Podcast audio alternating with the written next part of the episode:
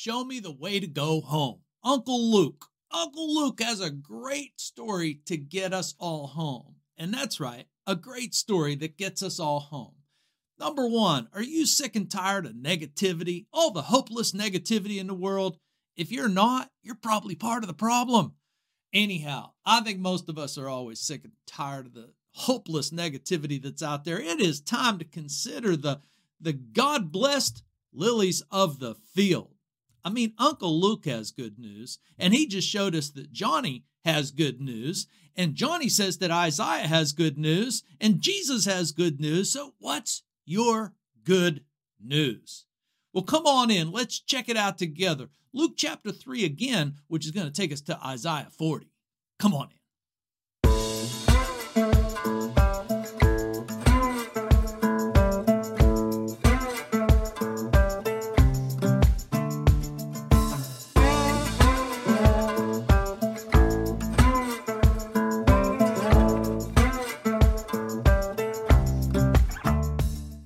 Welcome to the Biblical Channel. Always glad somebody's showing up because, man, the, the sooner we all start reading our Bible, saying our prayers, and getting together with other people talking God, the better off everything's going to be.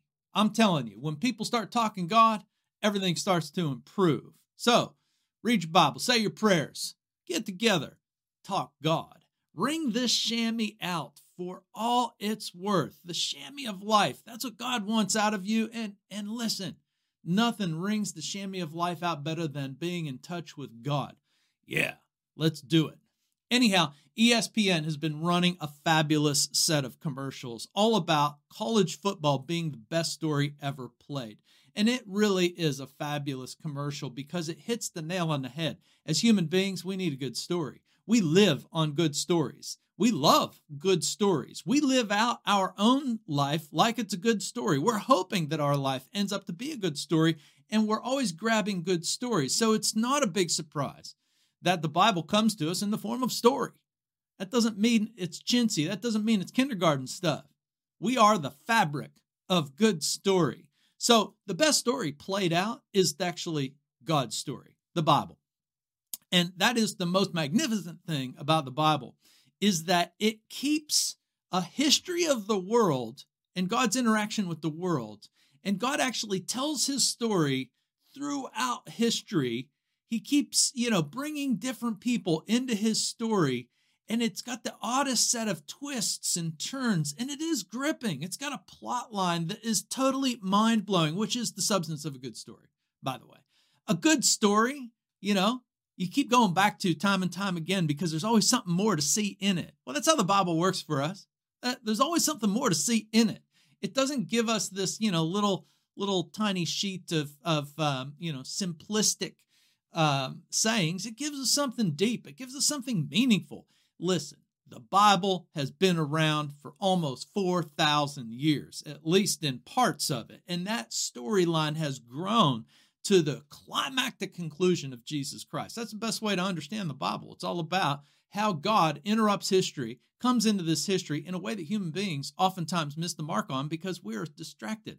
We are distracted with our hopeless negativity, for Pete's sakes. Well, anyhow, we're going to dive into this thing and we're going to take a look at something about the Bible that's very important for us to understand. And Luke, uh, Uncle Luke wants us to see it. Johnny wants us to see it.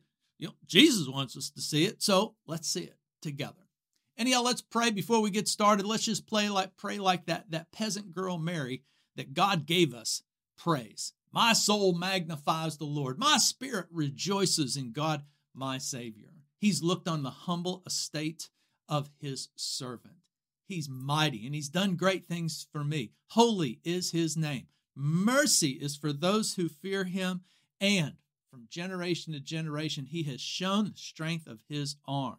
How does he show the strength of his arm? He scatters the proud in their thoughts of their hearts. Well, and then Jesus, of course, teaches how to pray. Our Father in heaven, hallowed be your name, your kingdom come, your will be done on earth as it is in heaven. Give us this day our daily bread and forgive us our debts as we forgive our debtors. Lead us not into temptation. Whoo, because it's all around, baby. And, uh, well, deliver us from evil. Most important thing ever. Hallelujah, Lord. You've given us the good stuff. Let us get involved in the good stuff. Let's get together. Let's say our prayers, read our Bible, and talk God. Get your favorite drink together and your favorite people around, and and and uh, well, use this to get a good conversation going. All right. So anyhow, we're doubling back in to a look at Johnny. Uh, you know Johnny, Elizabeth, and Zechariah's kid. So if you don't know who Johnny is, then you probably need to go back last week. And if you, you know, if you're confused about who Zechariah and Elizabeth is, then you need to go back to the beginning of the series. But this is the way Luke, our, he's like our Uncle Luke, man.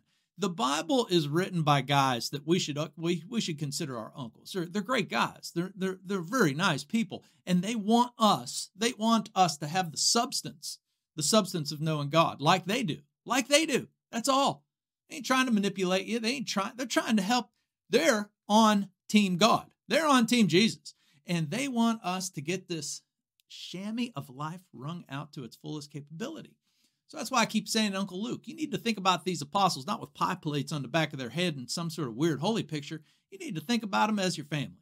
And so we go. Uncle Luke has already brought us to uh, Johnny, and uh, the rest of the world usually calls him John the Baptist. But, you know, like any nickname, it often distracts us from seeing the real measure of the man. And so I'm not going to call him John the Baptist. I'm just going to call him Johnny, man. Because Johnny, Johnny has a big role to play.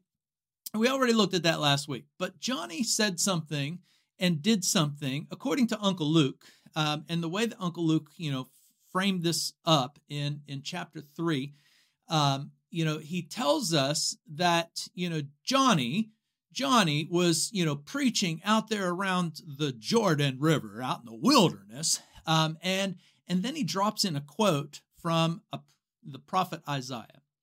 All right. Well, this is this is an important, you know, kind of idea here to help you become a better Bible reader. That's our always our goal. And and so we're going to start the question of what's your good news because Johnny has good news. Johnny's out there in the wilderness, out there in the Jordan, because he has good news. He don't got bad news. He has good news. But let's be honest. If you really want to understand good news, you got to know what the bad news is. Well, anyhow, um, Johnny's good news is that, hey, it's not too late. Repent. The forgiveness of sins is totally available. This is great news. Um, people are asking Johnny questions like, what do we do? And he said, you know, Johnny's like, hey, be good and, and pay attention. Pay attention to what's going on around here uh, because what's going to go on around here is nothing but the hand of God at work. And of course, Johnny points out Jesus and he says, There you go. There's your man. I'm not the man. There's your man. But before we get, you know, to J- Johnny pointing out Jesus, he, you know, Uncle Luke puts a quote from the prophet Isaiah in Johnny's mouth. And, and what that does is it functions, it functions to help us to get a direction here. And and and so this is a great insight as to how the mechanics of the Bible work together. So let's be honest or understand that Isaiah is a real man who is preaching to God's little startup nation, nation 700 years before Johnny comes onto the scene. Um, 700 years be- before Luke comes onto the scene, you know, telling us about Johnny, who's telling us about Jesus. So why, why you know, would he quote Isaiah? Why would he quote this guy that lived 700 years ago? Because it turns out that Isaiah had crucial information from God about how the story is going to play out. Now, Isaiah didn't see this thing play out, but he tells us how it will play out. And Johnny and Jesus and all of the New Testament writers understood very clearly that Jesus was saying, You've missed the mark because you haven't read your Bible very well. So, really, this is not a quote, you know, like we use quotes in high school English, you know, like we got to learn how to use a quote. And it's not, you know, like, you know, we're, we're, you know, being all pomp and, sir, you know, uh, uh, you know, smarty pants, you know, by dropping in quotes trying to sound smart. No, no, no. This quote is like a signpost that gives us direction and it says, go, go to the prophet Isaiah. So, this little quote from the prophet Isaiah, it's not, yeah, the meaning of the quote is important, or, you know, the meaning of the words that he gives is important. But really, what it is, is a directional signpost that says, go back to Isaiah, to this section. When you find this section in the prophet Isaiah, then keep reading. Meaning that it's not a quote, it's a direction to take you to read that section of the Bible. The Hebrew Bible, the old part of the Bible, where God is supposedly angry at everybody and full of wrath. That is that is nonsense. Absolute nonsense. Anybody who thinks that the Old Testament, you know, is is the angry God and the New Testament is the, the happy-go-lucky God, you don't know what you're talking about.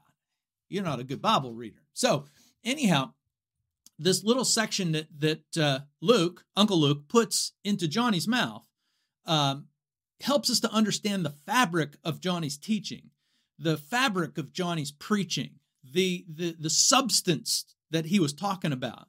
And so Johnny's not on the scene telling anybody anything new. He's trying to get them to understand what God had said previously so that they would understand a situation that's about to happen around them.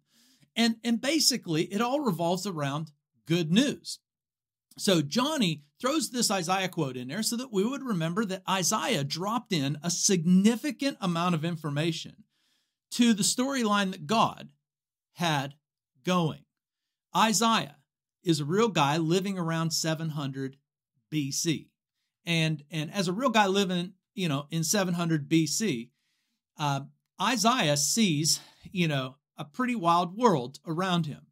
First of all, he is a contemporary, if you're into Greek, you know, poetry or Greek, you know, uh, um, mythology, then, then actually Isaiah and Homer are contemporaries. They're in two different places of the world. And, uh, well, you know, Homer's out there trying to stir up the Greeks to get back to the old gods, you know, because he feels like, you know, Greece will be better if they, if, if, if they get back to the old gods. Well, Isaiah is doing something a little bit similar. He's over there, you know, just to the right hand side of the Mediterranean Sea, and he is stirring up God's little startup nation to get back to what God had intended them to know and understand and do because they're losing the plot.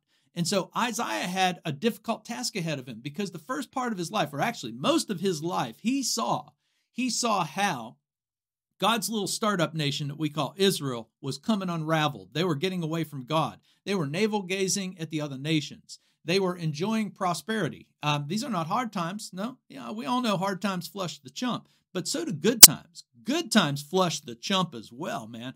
And so you know, Isaiah had the difficult task of, of talking to people living out a pretty good time as far as economic prosperity goes in the nation of Israel. But he says, man, you are you are making alliances with these other nations. It's going to get you in trouble. You're going to lose the plot. And God is not going to let you, you know, become better friends with the nations and not be his best friend.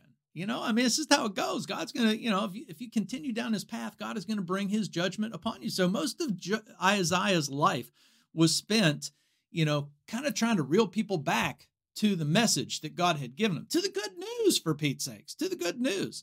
Um, well, you know, as history would have it, we know that Isaiah actually lives in the time when he sees the 10 northern tribes. Out of the 12 tribes, the 10 northern tribes get sacked by the Assyrians in 722. And then the message changes.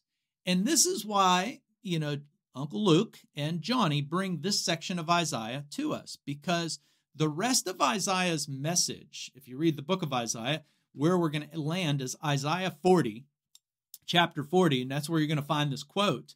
But from Isaiah chapter 40, really to the end of the Isaiah or chapter 55, somewhere around there, the message changes. So Isaiah's been talking about, hey, be careful, you know, because God is going to judge our nation if we insist on being like the other nations.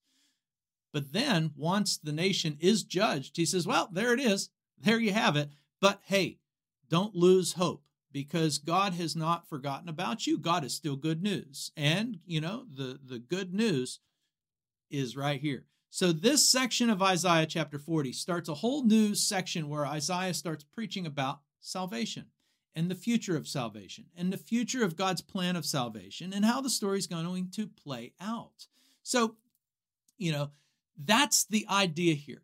Um, this section is is is being preached to Israel, you know, in 700 ish BC, um, at a time when these are dark days. The national leadership, the kings and and the king's court, you know, are are uh, well, they've got their nose up Egypt's butt, and they've got their nose in all of the nations' butt. They're kissing butt, you know, with all the other nations. And and and and Isaiah said, "This is what got us into trouble."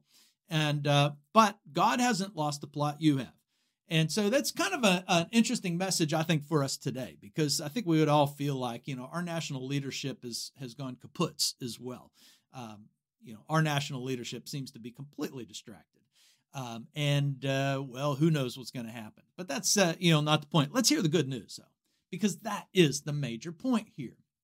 And so, so that little section that, that, um, you know, Johnny is on Johnny's lips, which Uncle Luke is bringing to us, is, is the voice crying in the wilderness, prepare a way for the Lord, make his path straight, every valley and field, you know, shall be filled. And that takes us to Isaiah chapter 40, where you'll find pretty much those exact words Comfort, comfort my people, says your God. Um, speak tenderly to Jerusalem. Cry to her. Her well, warfare is ended, her iniquity is pardoned. She has received from the Lord's hand double for her sins. Um, a voice cries in the wilderness, "Prepare the way for the Lord, make straight uh, in the desert." This is a, this is the place that is quoted, but we're meant to read on and digest the whole thing. Um, so we're going to look at the whole of chapter 40 here. Every valley shall be lifted up, and the glory of the Lord shall be revealed, and all flesh shall see it together. For the mouth of the Lord is spoken; a voice cries, and and and I said, "What shall I cry?" All flesh is grass.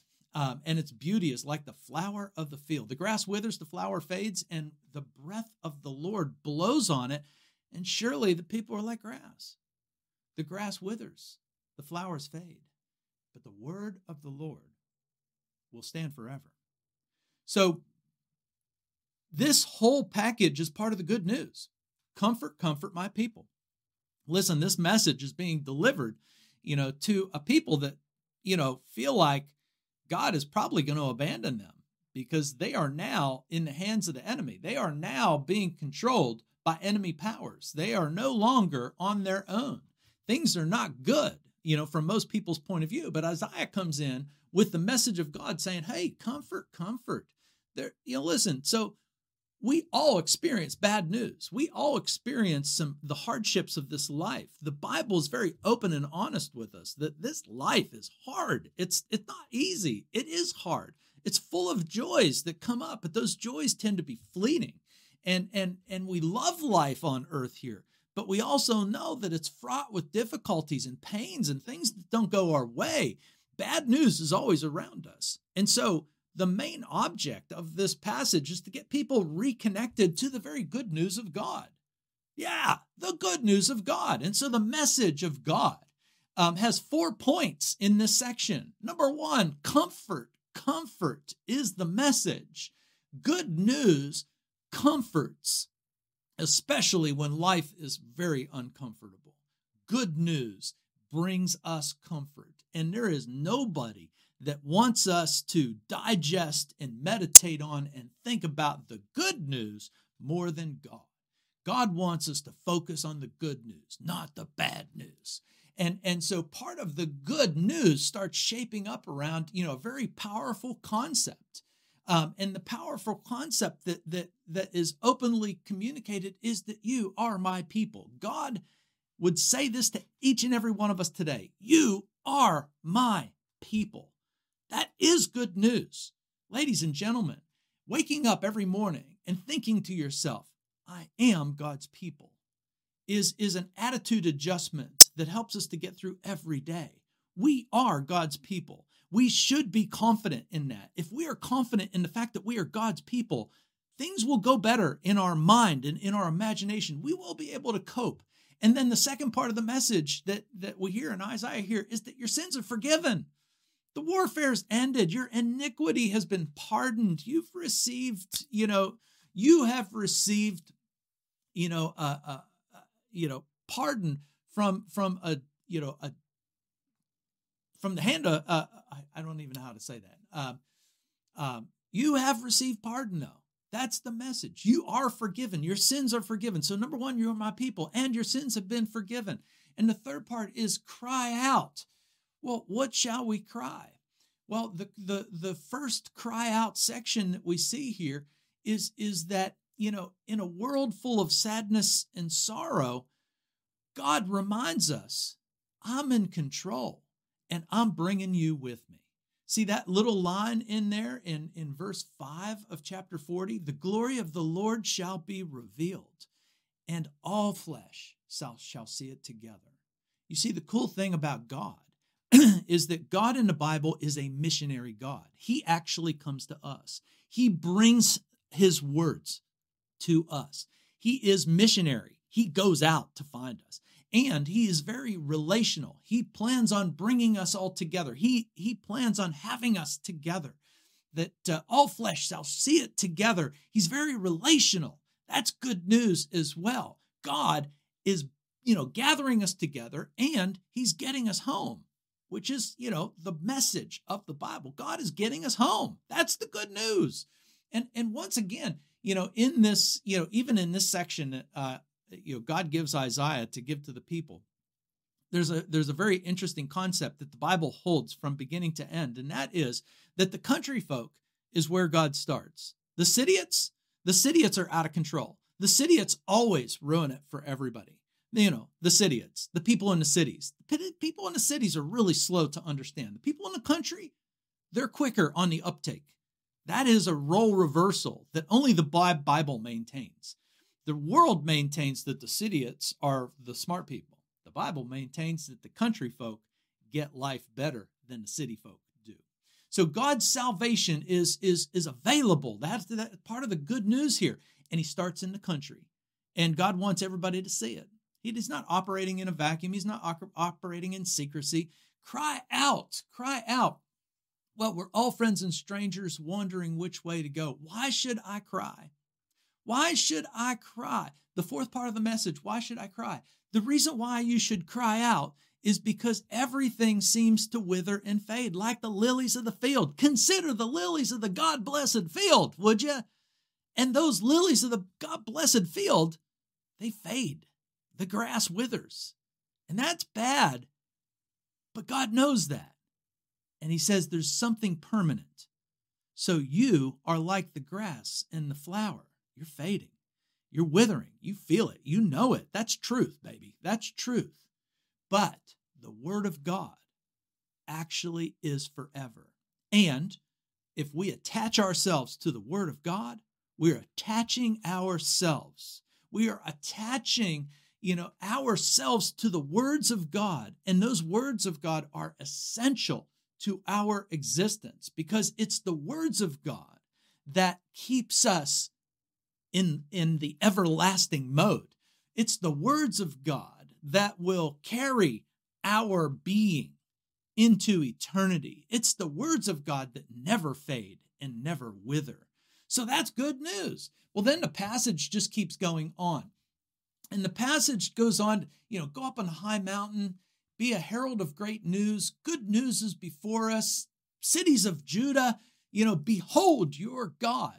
Say it, spray it. You have good news. Don't act like you don't. Is part of the message that Isaiah is giving. And of course, the message that Johnny is giving as well, the message that Jesus is giving as well you have good news. You ought to be talking about it. You ought to be, you know, say it and spraying it. You know, some people say spray, say it, don't spray it. I say say it and spray it because that means you've got something really good to say if you're spraying it, baby. And and spraying it, baby, is what uh, you know we're on about here.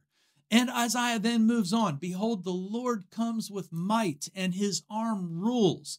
The imagery coming forward here is that God is strong. And not only is he strong, but he is rewarding and he is compensatory, meaning, you know, we talk about reparations. We're going to screw that up. I got news for you. You know, reparations sound like a neat idea, but we're going to screw it up. We'll we'll make matters worse when we do reparations. God, however, God promises recompense.